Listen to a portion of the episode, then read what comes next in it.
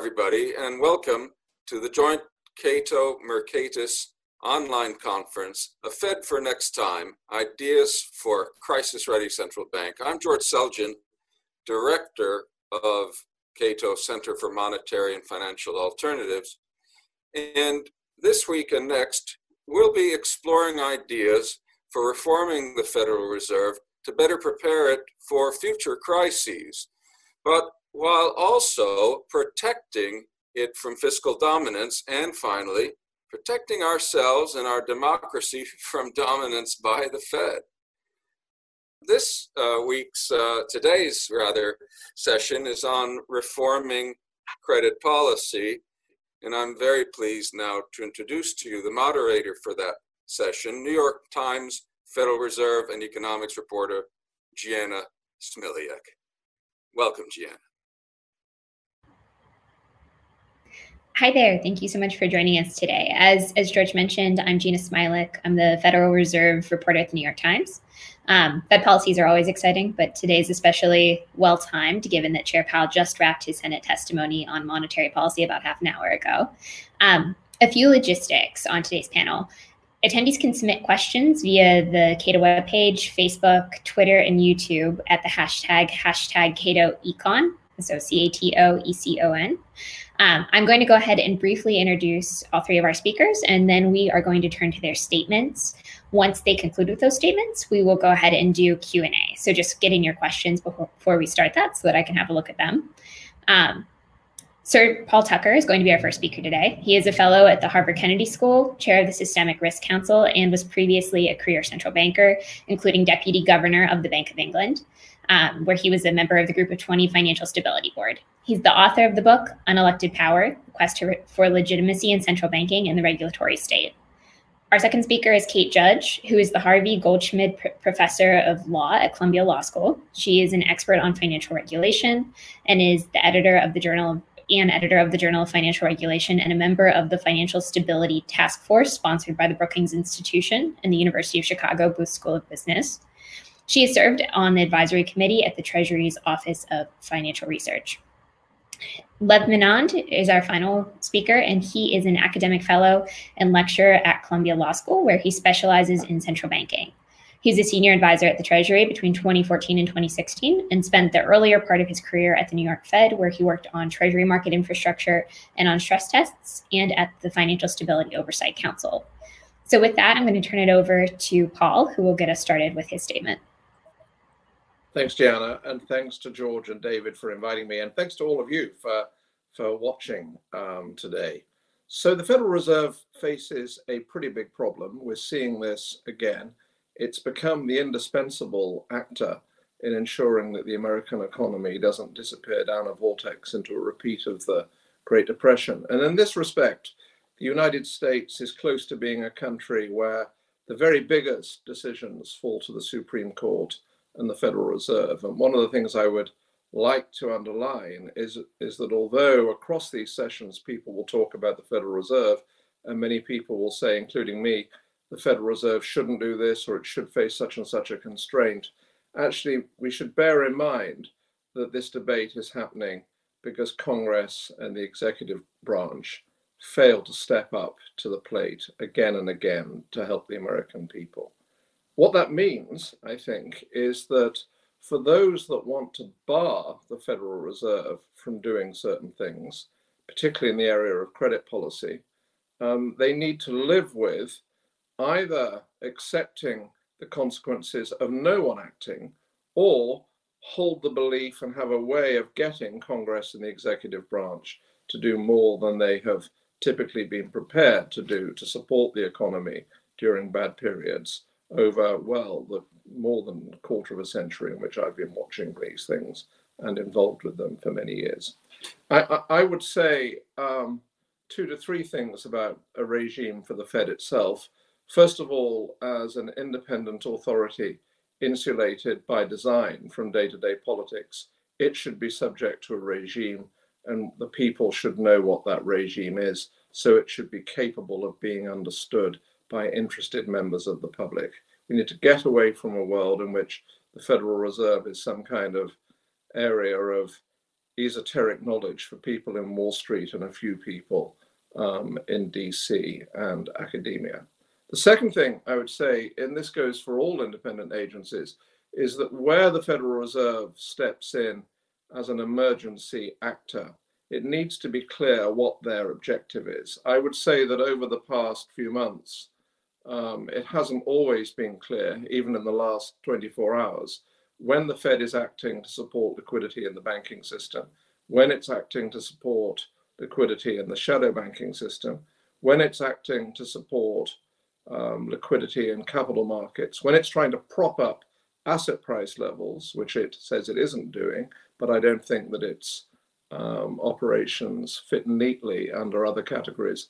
And finally, um, when it's trying to get cash to members of the public or to businesses around the continent of America, or to the government, or to foreign governments. And those are all different objectives. And every time they do something special, we need to know what it is they're trying to achieve so that we can track, and you, the people of America, can track whether or not they are achieving whether what they said they were trying to achieve. The another feature of a good um, contingency plan is that the exit should be reasonable, the conditions for the exit and the method of exit should be reasonably clear in advance. To make that concrete, the Federal Reserve is going to hold a lot of private sector paper, a lot of municipal paper, perhaps some state government paper. Is this paper that they will sell eventually or run off, or will they swap it with the United States Treasury, making clear that it's the Treasury that take the risk on behalf of the, of the people? A third thing I would say is that it's important that the Federal Reserve does not get into the business of favoring some sectors over others, uh, households over businesses, some business sectors over others, some regions over others, and how it needs to be able to articulate criteria in advance so that everybody can be assured um, of that. Um, and finally, I would say it needs to be clear who takes the risk. And the answer to that question actually is always that it is the American taxpayer who takes the risk, because if the Federal Reserve loses money on emergency operations, that means that they will pay a smaller dividend seigniorage to the Treasury, and that ultimately gets reflected in lower public spending or higher taxes. But it's symmetric if they make profits um, as well. Th those are just a few things that I want to put on the table. I mean, actually behind that lies a higher, um, uh, kind of more higher level set of issues about what is the place of unelected authority in constitutional democracy. We have drifted into a world where, as I said at the beginning, they are the crucial actors. Um, I think that's lamentable, um, but it's plausibly where we will be in the years and decades to come. And therefore, there needs to be much more careful design.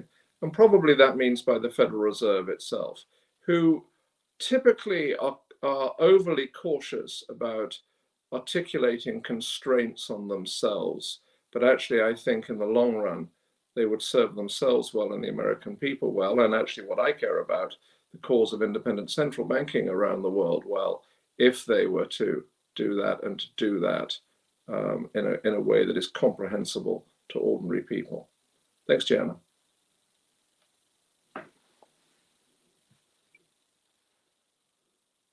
Okay, great. And Kate, do you want to go ahead and take it off?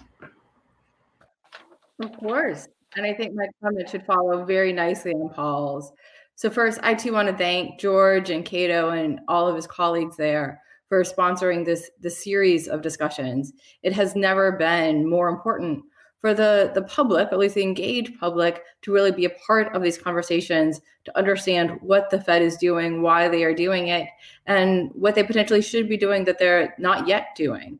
And so the this type of dialogue is a great foundation for that type of conversation, which is one of the ways we're going to get the type of accountability that Paul is talking about. So as a starting point, I think Paul's point, which is key, so I just want to reiterate it, is it's far from obvious that you need a central bank to play a meaningful role in credit policy. at least in the type of credit policy that we're seeing the Fed currently engage in. The Fed is currently having to play that role because of decisions made by other actors within the executive branch and by Congress. Um, a central bank clearly has a very important role to play during periods of systemic distress with accommodative monetary policy, with providing short-term liquidity and helping to stabilize short-term markets. But when we shift over to credit policy, the Fed and other central banks don't have a long history of playing a, a strong and productive role in these spaces. So there's a lot more work to do to figure out what the Fed is doing and ought to be doing as it moves into these domains. So I want to start with one thing that I think is actually going quite well, but won't always go well. So we need to make sure we give credit where credit is due, and then think about some of the challenges ahead. So one of the things that's happening right now, which I think is really important, is we have great leadership. And we also have a very skilled body of actors throughout the Federal Reserve System. So as a practical matter, every emergency is going to have its own unique contours. So no matter how well prepared the Federal Reserve is for the types of roles we want a central bank to play, there's always going to be the need for judgment to be exercised in the face of the particular challenges the bank is facing. And there's no substitute for uh, leadership, but also kind of deep institutional capacity to address in creative and productive ways the challenges that are at hand. So I think right now, the Fed, both at the leadership level and, and deeper into the institution, does have meaningful diversity challenges. And I think that's important for their thinking about both the types of problems that they they recognize and the creativity or lack of creativity they are sometimes demonstrating over how to best achieve their objectives.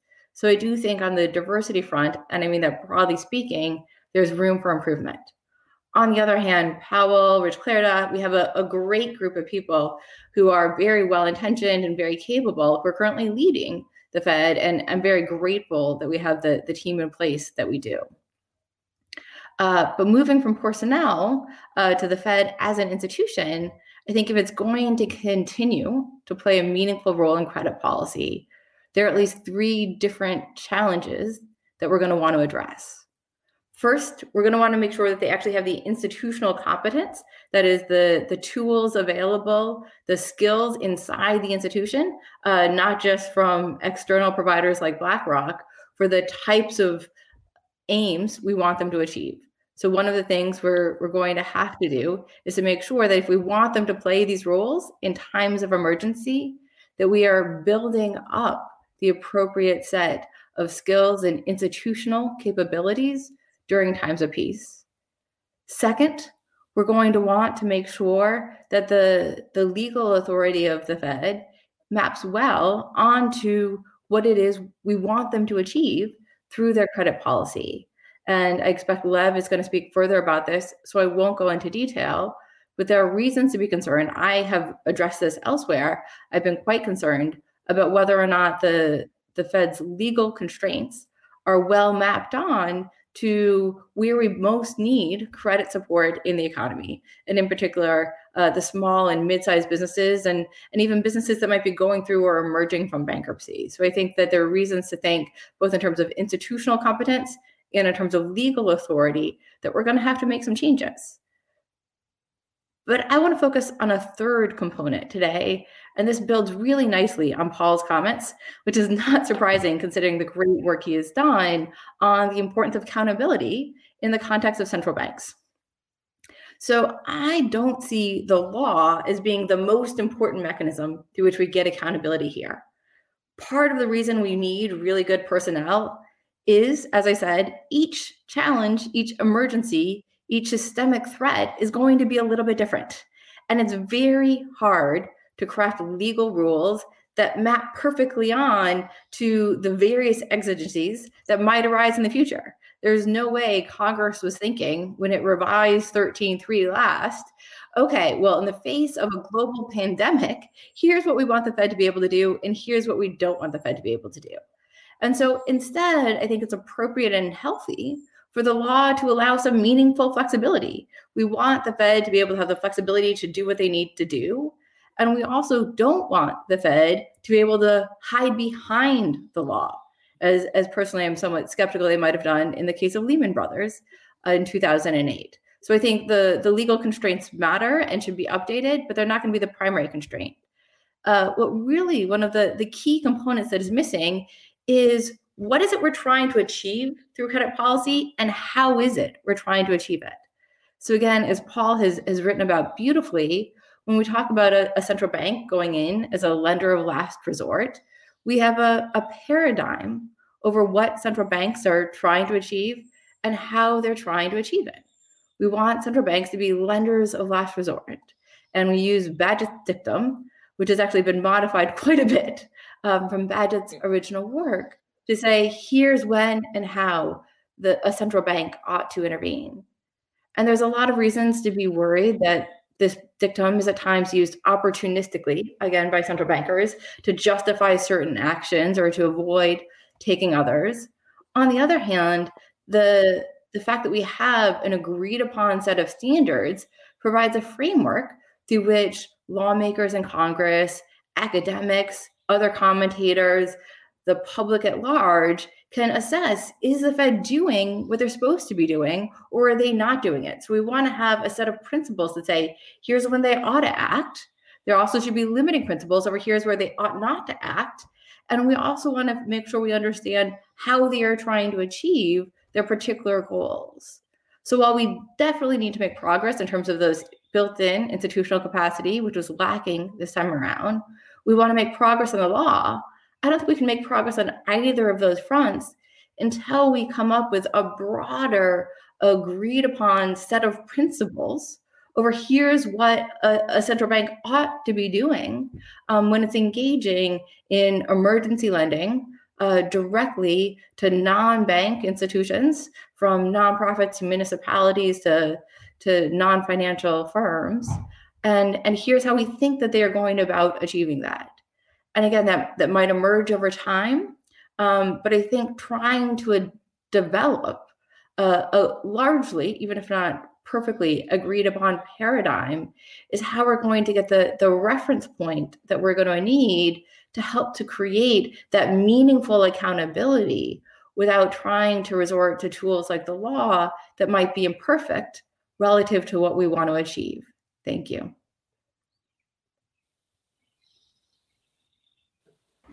Great, Kate, thank you very much. And then Lev, do you want to go ahead with your comments? Yes, sure. Thank you, Jeanna. And thank you, David and George, for inviting me uh, to be on this amazing panel. Uh, so much of what I know about this subject I've learned from Kate and for, from Sir Paul and their critical work on these issues. Um, and I think we all agree that the Fed's actions so far this year have staved off a monetary collapse and kept credit flowing to businesses and municipalities. What I want to focus on is that almost none of the fourteen ad hoc lending facilities that the Fed has hastily thrown together to do this are actually authorized by the Federal Reserve Act taken alone. Instead, these facilities rely on the CARES Act, which does not amend the Federal Reserve Act directly, but suspends various of its requirements sub silentio, in other words, by implication. Um, on its own, I think this suggests we ought to consider legal changes, uh, but the difficulties go deeper.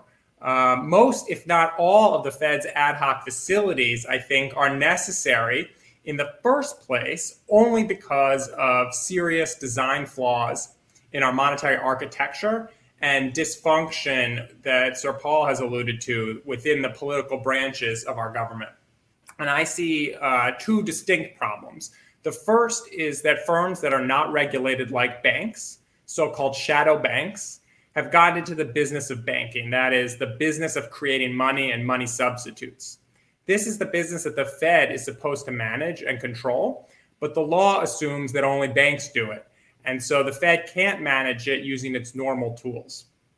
The second is that the political branches lack the capacity to extend grants, conditional grants, or subsidized loans to individuals, businesses, and municipalities in an emergency, and they haven't agreed on a set of rules to guide the Fed in providing such assistance. So we're facing the first problem for the second time in twelve years, And the problem goes to the heart of what it means for the Fed to be a monetary authority or a central bank. Central banks administer two-tiered monetary systems in which the vast majority of the money is created at the second tier by privately owned and operated banks. These banks are like mints. They issue deposit account balances to people like you and me, usually when they make us loans, and they create these balances ex nihilo, out of nothing. Central banks control the ability of banks to do this through regulation and supervision and by issuing money of their own, cash or promises to pay cash, known as reserves. Banks need reserves to settle payments with each other and in case their depositors go to a teller and ask for cash. Uh, if they run out, they can borrow reserves from each other or from the central bank at what's known as the discount window. The central bank adjusts the interest rate for these borrowings to influence the amount of deposits banks create. If central banks do their job well, banks do not create too many deposits, and no one ever notices that there's any difference between a deposit account balance at a bank and cash.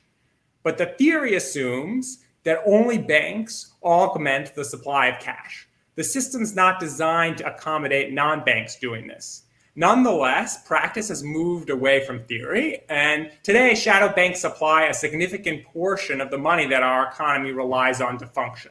And when the economy slows and asset prices fall, banks tend to be unwilling or unable to backstop the shadow banks. And because of their regulatory status, shadow banks can't access the discount window. So if the Fed wants to ensure that cash and cash substitutes trade at par, it's forced to set up a bunch of ad hoc facilities using Section thirteen point three of the Federal Reserve Act, a special emergency authority that it got during the Great Depression. Um, the Fed is operating six such facilities at the moment, and each functions as an ersatz discount window for a different sort of shadow bank. Now, there are a number of reasons why this is not a good way to run a monetary system. Uh, the first is it leaves the Fed scrambling every time it looks like money substitutes created by shadow banks might break par. If the Fed drops a ball, even for a moment, a severe credit contraction can result and trigger huge job losses. This is what happened with Lehman in the fall of two thousand eight. Second, it reduces the efficacy of monetary policy and fuels credit bubbles. The Fed can limit the power of banks to create money, but it has far less control over shadow banks. And if financial markets become convinced that the Fed will backstop their money substitutes no matter what, it can lead to dangerous and opportunistic behavior. Third, uh, it leads to rent extraction. Uh, by lending cash to shadow banks at below market rates, the Fed subsidizes them. Um, and fourth, uh, relatedly, um, it undermines the statutory scheme for money and banking. Prior to the Fed's creation, a private association called the Clearing House stemmed banking panics, picking winners and losers based on basically who J P Morgan and his associates liked. And Congress wanted to put an end to this. It set down generally applicable rules governing what sort of banks could access emergency liquidity and on what terms. And these rules are still in place as far as banks are concerned, but they don't amount to much when it comes to backstopping shadow banks. And so I think the solution to all of this first problem stuff is to get rid of the ad hocery and confine the activity of money augmentation that the Fed needs to backstop to the chartered banking system. The second problem relates to another eight or so facilities that the Fed has created pursuant to the CARES Act. Uh, these facilities further essentially fiscal policies by investing in municipalities and businesses. And the Federal Reserve Act provides no framework for these investments. Um, and Section thirteen point three, um, which Congress adopted to permit the Fed to lend to non-banks, includes a number of restrictions that are inconsistent with them. First, there's what I call the credit availability proviso, which is a restriction originally adopted in nineteen thirty-two that requires the Fed, before lending to non-banks, to obtain evidence that applicants are unable to access adequate credit accommodations from existing banks. The proviso is supposed to preserve the Fed's role as a monetary authority. It prevents the Fed from bypassing banks unless banks themselves have failed or are failing, and the Fed has to step into their shoes to ensure that money and credit aggregates don't collapse. Um, then there's also requirements that Fed added, that Congress added in twenty ten, including that the Fed ensure that its non-bank lending is, quote, for the purpose of providing liquidity to the financial system. Congress basically bypassed both of these requirements in the CARES Act because it directed the Fed to invest money on the government's behalf in businesses and municipalities, not just to keep the monetary system running. Unfortunately, Congress didn't create a framework for these investments. Instead, it put the Fed in the unenviable position of engaging in a sort of highly charged activity of dispensing trillions of dollars, potentially, of government assistance without the benefit of any guidelines to insulate it from blowback.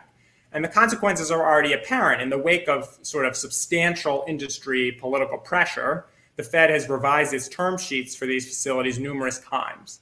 Um, the Fed's supposed to be an independent central bank, but deciding who gets government loans and on what terms is not a monetary function, and it's not a technical job. It's inherently political. So next time, I think it would be better if an executive branch agency managed these programs, or if Congress decides it should be the Fed, then Congress, not the Fed, should make the decisions about who is eligible and on what terms. Thanks. Great. Thank you all for uh, those really interesting comments. Um, Paula, I wanted to start with you on a couple of questions. One of the things that I thought was really interesting about your comments is this idea that the Fed should avoid advantaging certain sectors over others. Obviously, a big concern with the thirteen three facilities broadly has been that the Fed does not want to take on excess, what it views to be excessive credit risk. Um, and I think part of that can end up sometimes favoring sectors. For example, hotels get left out often because they are over-leveraged relative to what, what the Fed programs allow. I guess, how do you balance those two things? The credit risk concern on one hand, and this desire not to be, you know, playing favorites on the other. So I'd say two things. First of all, I think it's important to distinguish lending unsecured, which is what buying a bond involves, and lending secured, so by repo or whatever, because when you lend secured, you can control your risk over time.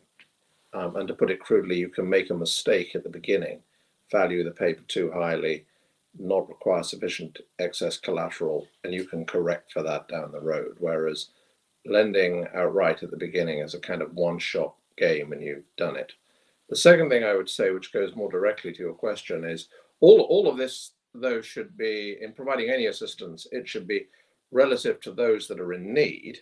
So if the whole hotel sector was the only sector in need and nobody else was in need, and assuming for the moment that it's okay to do credit policy at all, then under those conditions, it would be okay just to lend to the hotel sector. But it wouldn't be okay on my criteria to lend just to the hotel sector. And then the following week, it turns out there's a a problem in the manufacturing sector, and they say, oh no, we don't lend to manufacturing. So this comes back to having general criteria in the background. And I, I think those, I think other central banks have done that, quite frankly. And I think the, the Federal Reserve has tended not to be active enough between crises um, in articulating what its contingency plans are. And when And when bringing in monetary policy, when it has done a review, as it's doing a review of its monetary regime, um, it's tended to be painfully slow in that the next crisis arrived before they had completed that um, review. So I think there's that, that's kind of, that's, I don't think that's cheap criticism. It is criticism. Um, I think the lesson, which matters more, is that the Federal Reserve, like like other central banks, need to be busier at, during financial and economic peacetime in addressing and publishing how they will respond when things happen, you know, in a horrible cyber attack, in another pandemic or whatever. Actually, can I say one other thing, which goes concretely to what you said? So when I saw that they were going to step in and rescue the private equity industry and the junk bond industry, my second thought was, oh, they will they will um, they will have to lend to municipals and states as well. and they will have to let's find a way of lending to smaller businesses as well. And that those announcements came later from the Fed, but they were completely obvious, both in terms of the kind of politics in a bad sense, but also in terms of politics in a good sense. Now, they, they corrected their error reasonably quickly, but it wasn't an error they particularly needed to make. Interesting. Thank you for that. Um, Kate, we have a question for you from the audience, actually, um, which is, obviously, as, as, you, as you discussed, principles are important, but why are, why in, in the case that they are important, should they not be in the law? Otherwise, where should they be? Um, and the contention here is that being in the law would increase their democratic legitimacy. Kate, you're muted, I think. Thank you. So I, I come to this as a, a lawyer. And one of the, the interesting challenges you, you realize when you're a law professor and you spend your time immersed in the law, and I spent some time clerking for two wonderful judges, is the law is never self-executing. And so if we could have a world where there was perfect information, where the public, courts, and central banks all had precisely the same information, and that information was accurate relative to whatever legal standard we want to use to both say, here's when they ought to act and here's when they ought not to act, then of course we, we might well want the law to map perfectly onto what we want central banks to do. Uh, but one of the core challenges, of course, is information is not perfect. And even with the benefit of hindsight, not only does that not illuminate, but that can create different biases over trying to assess uh, what was actually known or should have been known at a particular point in time. And so, again, going back to, to the example of a Bagehot's dictum and lender of last resort, uh, there's been a meaningful effort by the Fed to say that the reason that they didn't Uh, rescue Lehman Brothers was not because they made a judgment call under the circumstances, but rather that they lacked legal authority to do so. And they based that on their claims regarding the solvency of the institution. Uh, but of course, there was incredible noise in any assessment of solvency at the time. There's been a beautiful book written uh, showing that that actually wasn't the focus of a lot of their conversations. And of course, as a practical matter, if a, a central bank chooses not to rescue an institution, it's going to appear as if it was insolvent. Uh, had they not rescued Bear, it, it would have appeared the same. And, and of course, it's also contingent on a bunch of other decisions a central bank is making. So again, I think we want the law to roughly map We want legal constraints to roughly map onto the broad-based principles, but to think that the law can be the perfect tool uh, requires us to assume that courts can come in and perfectly uh, discern whether or not a central bank was acting appropriately or not. And, and I think I'm very skeptical of the capacity of courts to do that um, and the capacity of law to do that well. And so again, if we want meaningful accountability, as counterintuitive as it might seem, sometimes what you actually want is say, here's what we want to achieve. Here how it's how it ought to be achieved. We're going to create a lot of transparency and accountability through things like testimony. So they really need to explain what they're doing and whether or not they're, they're achieving what we want them to achieve and how we want them to achieve it. Um, but provide a little bit of flexibility in the law, because otherwise there is this ability uh, to actually use the law as an excuse for not going in. And that actually can foreclose precisely the type of public debates that we need to have. And it can reduce accountability by providing excuses not to act without actually having to take responsibility, because they can say, look, it was, it was out of our hands. So again, I think the law plays an important role here, but, but it's one of many different tools that need to be used in complementary ways to achieve the optimal level of, of accountability.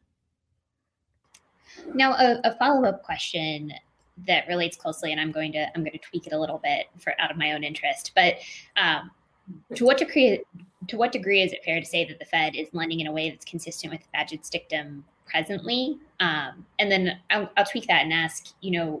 Can you give specific instances right now where you think they've clearly departed that maybe we need some sort of more clear overarching principle to apply to?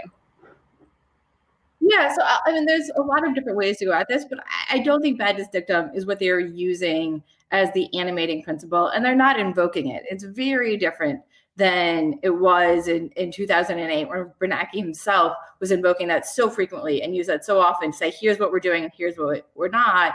And really, he was doing that to, to get to Lev's point, where the one of the biggest changes there is that we had liquidity transformation occurring outside of banks and in markets. And so we're using this framework to say, here's why market-based intermediation also requires certain central bank backstops.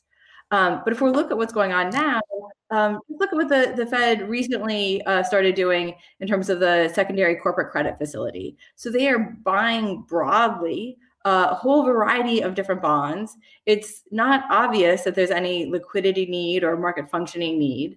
Um, And it, it's not obvious that this is a situation we're trying to go in is going to create this type of stabilization. So, so if you look at Badge's dictum, um, this isn't collateralized lending to overcome a short-term acute liquidity issue. It's it's contorting credit, and it's not necessarily inappropriate. But whether it's appropriate or not is very difficult to discern, because what we have right now is these two long-reaching macroeconomic concerns, where, according to, to Chair Powell, where if we have too many companies going bankrupt uh, without an appropriate scheme for reorganization, or we have too many workers who are out of the workforce for too long, we could end up with meaningful scars for long-term economic growth. And I think he's he's right to be concerned about both of those. He's also right to be concerned that if companies are shrinking uh, because of lack of access to credit, or failing to pursue opportunities because of lack of access to credit, there could be harms to, to workers and, and to the health of the broader economy. But we haven't articulated how, where they're going in, and the terms that they're using in these various areas actually reflect that. So, so for example, in that facility, we're not seeing something like a a penalty rate. And, and they often, of course, don't use penalty rates, um, but, but we need to at least have a conversation about that. Similarly, across all of these different new facilities, while we have things labeled liquidity, you know, um, they're not liquidity like we've traditionally thought about it. Uh, there's a lot of talk about building bridges. And so that suggests it's something akin to liquidity, where it's looking longer term, um, but it, it really doesn't fit the traditional model at all of an institution or an environment where there's liquidity transformation, and where what we're trying to do is stop unnecessary runs by creating uh, the ability of a, a central bank to go in and to provide cash uh, and, and to stop uh, the, the need for institutions to sell these longer term assets at fire sale prices. So I think there's a whole variety of ways that that paradigm just doesn't fit the, the nature of the challenge or the nature of the interventions. Again, when we're looking at the credit facilities, I think if we're looking at T A L F and a lot of the, uh, separately, a lot of the shorter term facilities that we saw used previously, that they rolled out again, um, I think those actually can fit the paradigm. But in credit policy, we're doing something that's different. And as Paul pointed out, the Fed hasn't done a great job outside of crisis periods.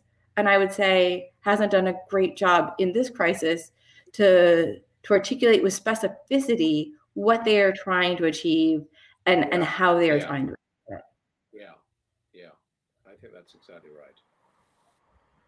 I actually, I wanted to follow up with a question for, for you, Paul, on exactly that point. Um, and then Lev, I'll jump to you after that. But I guess the, the question is, obviously, there is a real concern about transparency around these facilities and around what the goal of these facilities is. It's very easy to criticize lack of transparency, and maybe harder to be transparent in real time. I guess if you had a couple of concrete recommendations for how they could be clear about what they're doing or what the overarching goal is, what would those be? Um, let, let me say, first of all, what, since you brought me in again, that this is a completely different crisis from anything that Badger contemplated. He was writing in the late eighteen sixties and the early eighteen seventies. I suspect that had Victorian England suffered a pandemic, the government um, would not have locked down the economy. And if the economy had spontaneously locked down, which is why the government mandated a lockdown, um, I doubt very much whether the government would have come to the rescue of families and businesses in the way that governments have now. And the economy would have been in worse shape for a, a lot worse shape for a lot longer afterwards, I would would suggest. And um, the point the point being that as as societal expectations change, central banks have to prepare for that. What would I what would I um, recommend on transparency? So one's one's starting one's default assumption um, and preference as a central banker should be, I am I am going to publish who I am lending to at some point. Um, is it safe to do so now? If I do so in the short run, will I deter people from taking funds from me um, in ways that perversely hurt the general public and the economy as a whole? If that, that may not be the case. If it is the case, then there should be um, publication after a lag. Um, one could debate what the lag should be. But in between time, even if you don't publish immediately, and we put and we put what I'm going to say now, we put in place in the U K back during the last crisis, frankly, after we'd made a bit of a mistake, um, was that the Federal Reserve should be reporting to the chairs and ranking members of the two key committees just who they um, have lent to, um, so that there's no secret um, about that. Now, there may be people watching who are saying, well, actually, you couldn't trust these politicians not to publish it. Well, that, that was that would be a terrible thing, and it, and it should be disclosed on the same basis that the intelligence services and security services disclose things in, in camera or secretly. But if, if, it, if the politicians can't be trusted, which would be a symptom of a much, much greater malaise, then at least it should be reported to some kind of staff facility in Congress, so that the Federal Reserve, as an unelected, independent, insulated body, isn't, isn't sitting on information which it says, we'll provide this to you only when we think it's safe, because that is a kind of self-monitoring and self-reflective accountability um, that just isn't consistent with the deep values of, uh, of the political systems in which we're, we're lucky enough to live in. Now they are this, and so this I disagree, crisis. And so I, and so I disagree. And so I disagree with Secretary Mnuchin, who I think has got this wrong. And I think he's partly getting it wrong because it's the first time he's been through it. You disagree with him in what sense?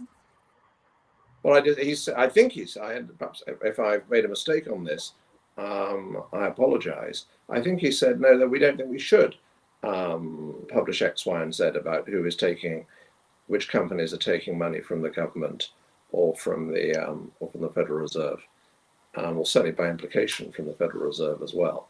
And if, if that is his position, then it at least ought to be, we will provide this to some, either some Congress people or, or some um, staff in Congress, and we will publish it more generally when it's safe to do so and when it's, it doesn't affect, affect confidence in businesses um, and their incentives to, to borrow.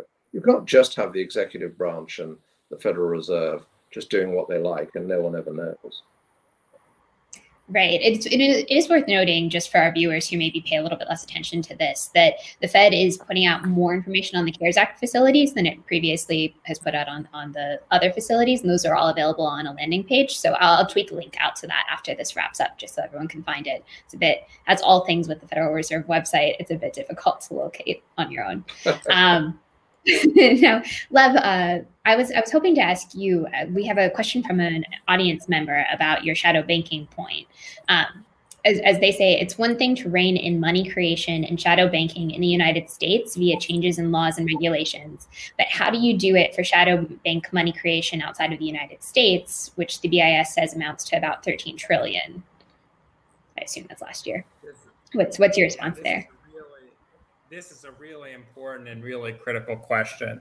Um, and I think that the answer involves, has to involve international diplomacy. And when we think about the Basel Accords, we have three Basel Accords about bank supervision and regulation. And we really need a Basel Accord about money creation um, overseas. So for the United States, it's, it's about the Eurodollar markets. Uh, which are not specific to Europe, they're, that they're um, dollar-denominated do- deposit and short-term debt markets that take place outside of the U S jurisdiction. Um, the O E C D countries and the Basel participants should reach an agreement about the ability of uh, institutions in their country to create um, money substitutes in other people's currencies. And so U S financial institutions creating euro-denominated deposits, for example, um, that would be subject to these rules, and, and there would be sort of some sort of reciprocity. Um, I don't have all the answers here, but this is definitely the hardest part of constraining money creation, and probably the most important, and um, an international solution is essential. Right. And then we had another question, actually, that I think you would be the probably the right person to take, which is that bank credit is an important transmission ch channel of any central bank's monetary policy. The risk-weighted bank capital requirements based on perceived or decreed credit risk distorts it. Why is that ignored? Partially a statement. I'm sorry, I missed that. I, I missed I missed the first part of that question. Could you just repeat it? Absolutely. Um, bank credit is an important transmission channel of any central bank's monetary policy. The risk-weighted bank capital requirement based on perceived or decreed risk distorts it. Why is that ignored? Oh, great, great question. Um, I don't think it's ignored that, that it distorts it. It's part of the two-tiered monetary system. And so in the two-tiered monetary system, the government says, we want to enlist the help of privately run institutions to create the bulk of the money supply, because we do not want to make the decisions about what assets are going to be monetized. We want to outsource that responsibility to a bunch of privately managed banks for a variety of reasons. But the capital rules are a way of saying there are some decisions that the government is still going to make about how these banks exercise this delegated authority. Um, and the rules are designed in part to um, reduce the amount of risk that banks can take, recognizing that essentially the government is backstopping them and there are going to be incentives misaligned there. Um, but the Community Reinvestment Act is an example of another set of rules governing how banks exercise this delegated authority that doesn't really have to do very much about losses. It has to do with how the government wants to see um, the banks exercise this authority. And so it does distort, um, but in a very intentional sense. Um, it's, it's, it's a set of guidelines for the banks that they have to follow if they want to be in the business of um, partnering with the central bank to create a workable money supply for the economy. Okay, interesting, thank you. And then uh, for Paul, if Congress asked you how it might amend the Federal Reserve Act so as to better limit its unelected power, what would you tell it? I would, first thing I would say is set an objective for the lender of last resort policy. Um, I think that would, And I think that's much better than the kind of, what's tended to happen in the past is the Fed have acted in the way that they are now. Um, and then um, Congress has tried to place constraints on them, some of which have been well designed, some of which have been poorly designed, in my view.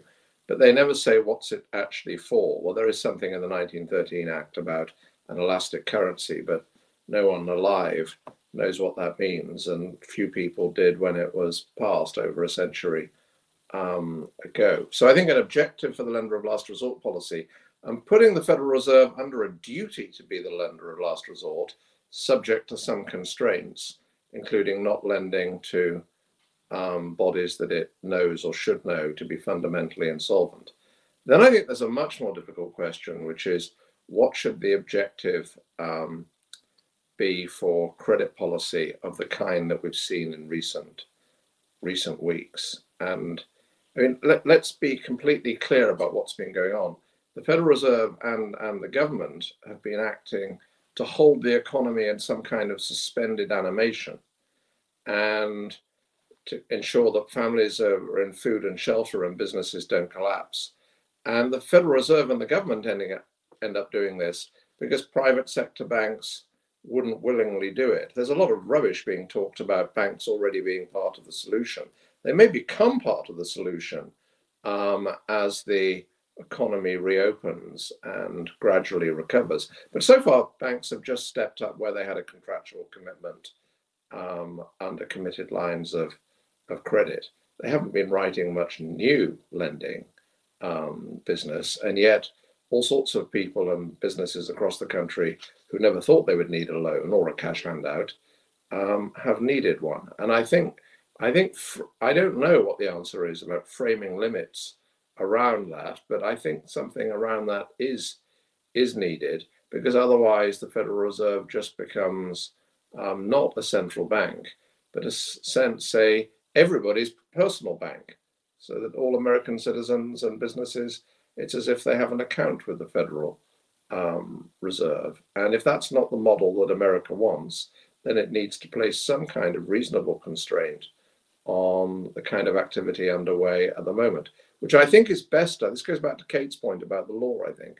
It's best done in terms of purposes and objectives um, that are reasonably concrete and can be tracked, rather than trying to envisage every single situation and putting a, and putting a constraint on, on various things. So the thirteen three constraint that says you can only um, provide general facilities, um, This, this isn't sensible, because it, it's not hard for central bankers to imagine circumstances where, because of concentrations of activity, particularly, frankly, in the U S system of custodial um, businesses, that the failure of one firm would be an absolute disaster and one would need a facility for just that, that firm.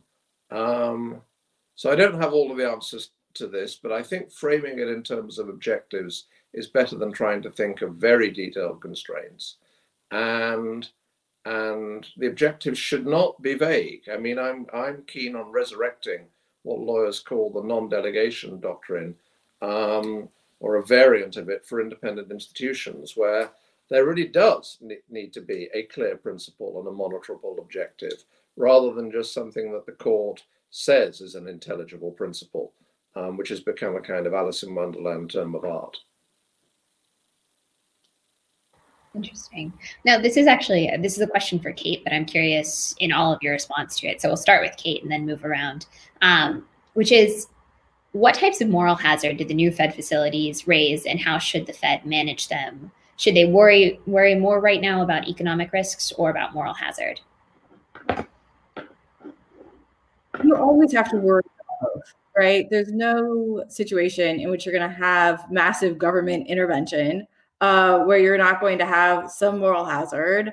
On the other hand, we we know from experience, if you are too concerned about moral hazard during periods of systemic distress, then you have a, a very real risk that the government isn't going to do enough uh, to support economic activities and to support the health of financial markets, and the long-term consequences can be devastating. So I, I don't believe that we deal with this by just throwing moral hazard uh, concerns completely out the window once we are facing any kind of systemic distress, but but I do think that they have to be balanced. Um, the the specific, and so two comments on that. One, we we mitigate some of that moral hazard. Uh, the, the specific moral hazard we have to worry about, I think this time around, is that that institutions are are too quick to take on debt, Uh, because they expect the, the central bank to come in and to support debt markets and, and to really actively support lending. Um, so one of the, the patterns that we saw going into this uh, unique event is that even though this was brought on by COVID nineteen, so by this public health crisis and by policy responses designed to contain the public health crisis, non-corporate Uh, or non-financial corporations had been issuing record amounts of debt, which which really increased their fragility uh, going into this crisis, reduced their capacity to, to borrow directly from markets without that implicit uh, government backstop. And, and as a result, I think we should expect to see a lot of corporate debt going forward. Um, so I think that is the, the big moral hazard. I think one of the ways we traditionally deal with moral hazard is through then developing a regulatory scheme that helps address that moral hazard. And for me, this is one of the challenging areas. Uh, we know when it comes to banks, and as Lev pointed out, to particular non-banks, that given the nature of what they are doing, there's going to be externalities if they fail. Um, so there's moral hazard there, but it arises not just from the government intervention, but rather the broader context in which they are operating and the ability of uh, other actors to, to be harmed, and which is precisely why a, a central bank and the government are going in in that rescue operation. And we deal with that through regulation. And one of the things we know from banking is it's really hard to do that well. So I think one of the concerns we've already seen is now a lot of people are wondering whether we need regulatory limits on leverage for non-banks, just like we have for banks. And I, I think it's very hard to do that well. So I think one of the, the interesting considerations is not just about moral hazard, but what are the, the regulatory expectations that are going to be set up to contain uh, sources of moral hazard. And those two can just be costly and messy. Um, and, and so it's reasons, again, for the government not to avoid intervening, but to think about how they are intervening and making sure they're doing so when there's, there's really a, a broader systemic justification for the support they are providing. Interesting. And, and Lev, it seems like this, this uh, question hits on your shadow banking concerns a bit, but I, I wonder if you could just elaborate. Yeah, sure. I mean, and I also, I just want to tie together something that Kate said earlier about law with what Paul was just saying about lender of last resort. Uh, and one way to think about it at a big picture level, the role of the law is that the law is about where discretion is. Who gets discretion? Where are you going to house discretion? Um, is discretion going to be with the legislature? Is it going to be with the independent agency? Is it going to be in the courts? Who's going to get the last word to decide? And um, what we have right now on the credit policies is basically full discretion with the Fed. The, the, the way the law is structured is that Congress has said, we're not going to exercise much discretion. We're not going to put down a bunch of rules, nor are we going to set up rules for the courts or a role for the courts here um, or private parties.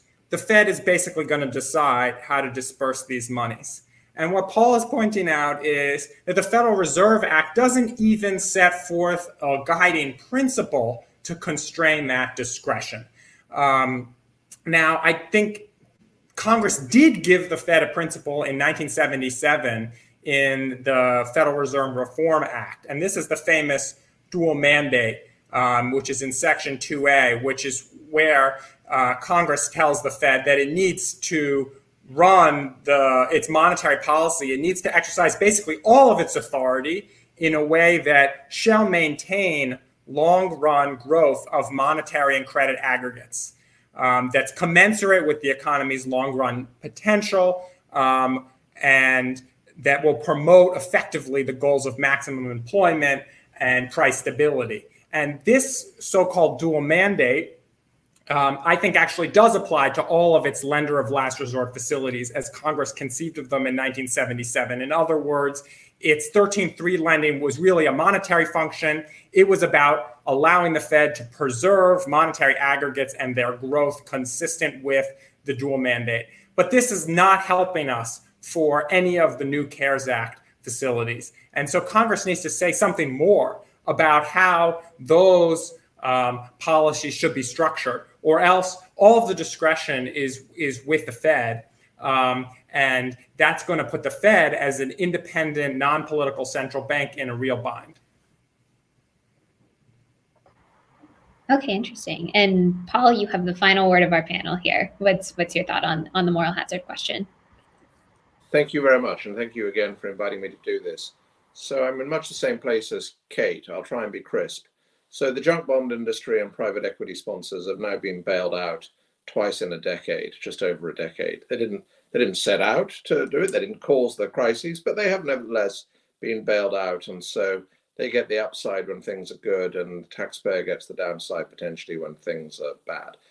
Um, I, that doesn't mean that I particularly want to regulate that industry, but I think there should be a careful look at removing the tax breaks um, on interest.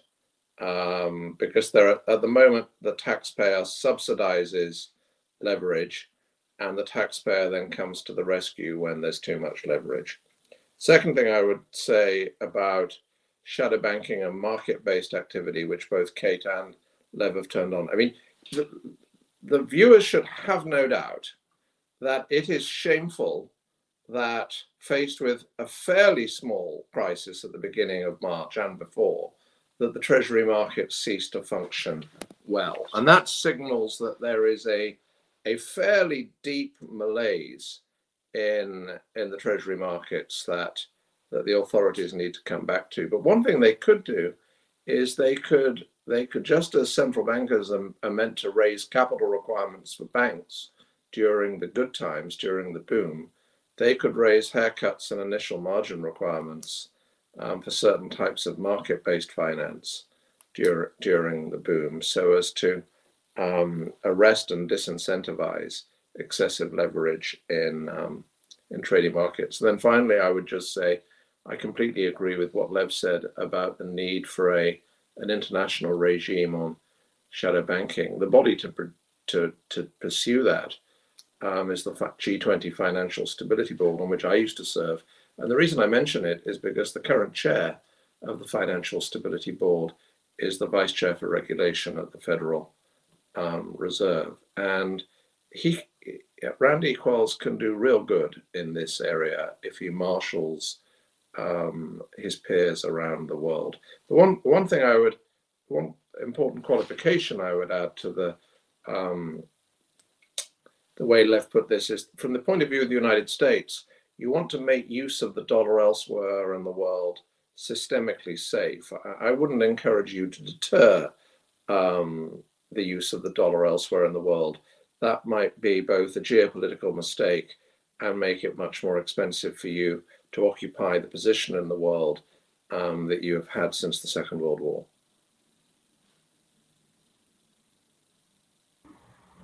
Okay, interesting. Um, thank you all. We, we are out of time, um, but thank you everyone for tuning in on today's event. Uh, the video recording of this event will be available on the Cato webpage later today.